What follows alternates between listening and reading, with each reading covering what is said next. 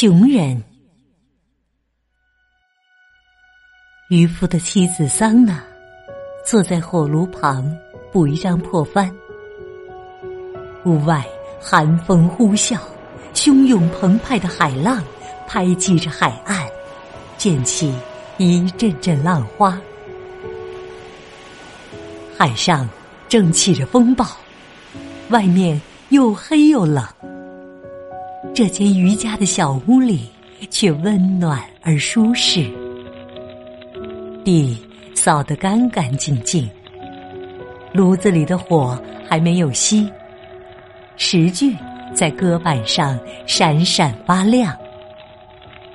挂着白色帐子的床上，五个孩子正在海风呼啸声中安静的睡着。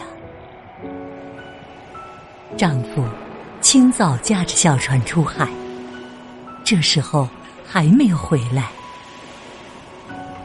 桑娜听着波涛的轰鸣和狂风的怒吼，感到心惊肉跳。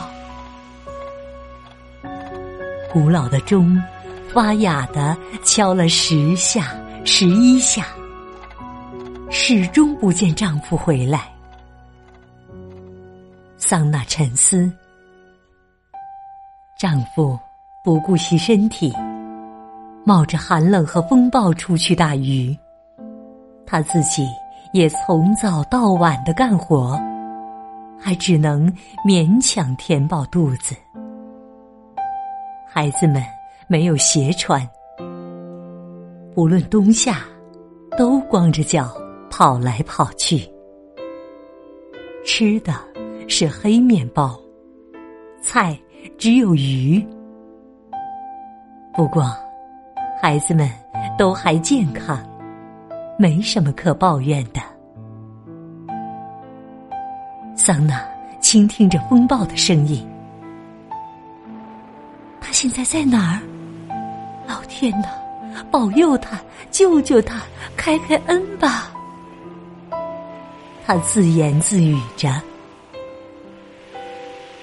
睡觉还早，桑娜站起身来，把一块很厚的围巾包在头上，提着马灯走出门去。她想看看灯塔上的灯是不是亮着，丈夫的小船能不能望见。海面上什么也看不见。风掀起她的围巾，卷着被刮断的什么东西，敲打着邻居小屋的门。桑娜想起了傍晚就想去探望的那个生病的女邻居，没有一个人照顾她呀。桑娜一边想，一边敲了敲门。她侧着耳朵听。没有人答应。寡妇的日子真困难呐。桑娜站在门口想：孩子虽然不算多，只有两个，可是全靠他一个人张罗。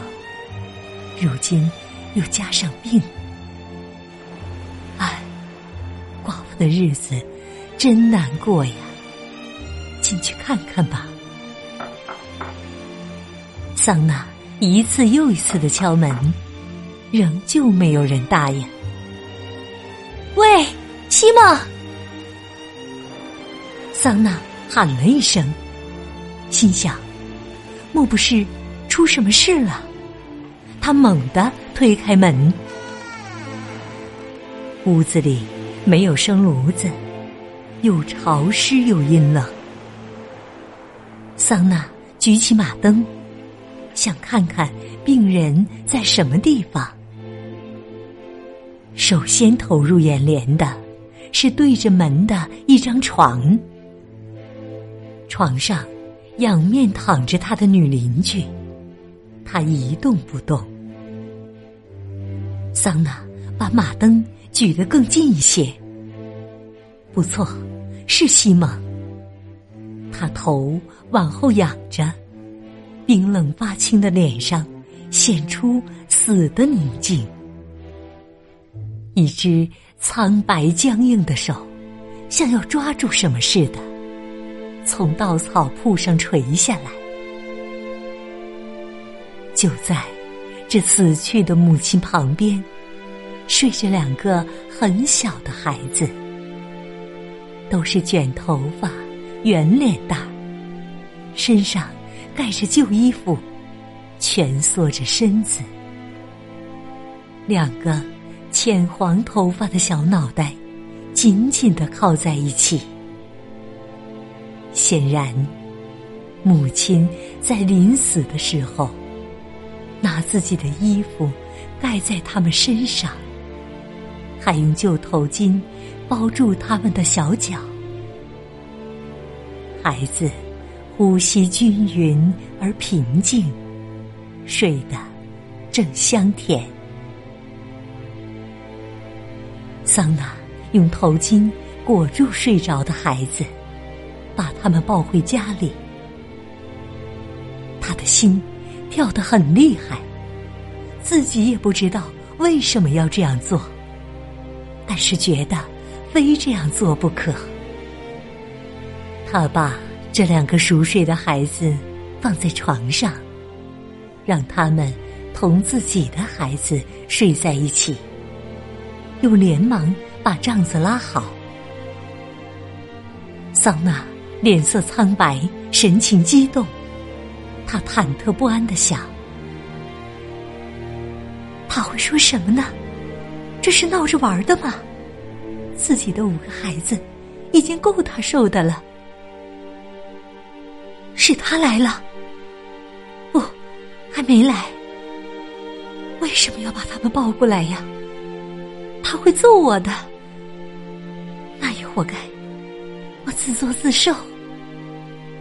嗯，揍我一顿也好。门吱嘎一声，仿佛有人进来了。桑娜一惊，从椅子上站起来。有人。天哪，我为什么要这样做？如今。叫我怎么对他说呢？桑娜沉思着，久久的坐在床前。门突然开了，一股清新的海风冲进屋子。魁梧黧黑的渔夫拖着湿淋淋的、被撕破了的渔网，一边走进来，一边说：“嘿，我回来了。”桑娜，哦，是你。桑娜站起来，不敢抬起眼睛看他。瞧，这样的夜晚真可怕。是啊，是啊，天气坏透了。哦，雨打的怎么样？真糟糕，什么也没有打到，还把网给撕破了。倒霉，倒霉。天气可真厉害，我简直记不起几时有过这样的夜晚了，还谈得上什么打鱼？还好，总算活着回来了。我不在，你在家里做些什么呢？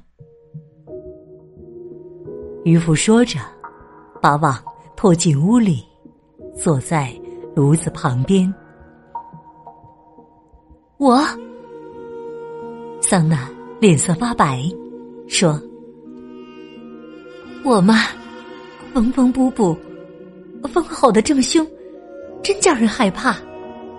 我可替你担心呢。”“是啊，是啊。”丈夫喃喃的说：“这天气真是活见鬼。可是有什么办法呢？”两个人沉默了一阵。你知道吗？桑娜说：“咱们的邻居西蒙死了。”哦，什么时候？我也不知道，大概是昨天。唉，他死的好惨呐！两个孩子都在他身边，睡着了。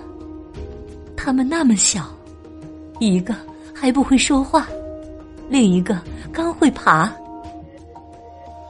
桑娜沉默了。渔夫皱起眉，他的脸变得严肃、忧虑。嗯，是个问题。他搔了搔后脑勺，说：“嗯，你看怎么办？得把他们抱来。同死人待在一起怎么行？哦，我们，我们总能熬过去的。快去，别等他们醒来。”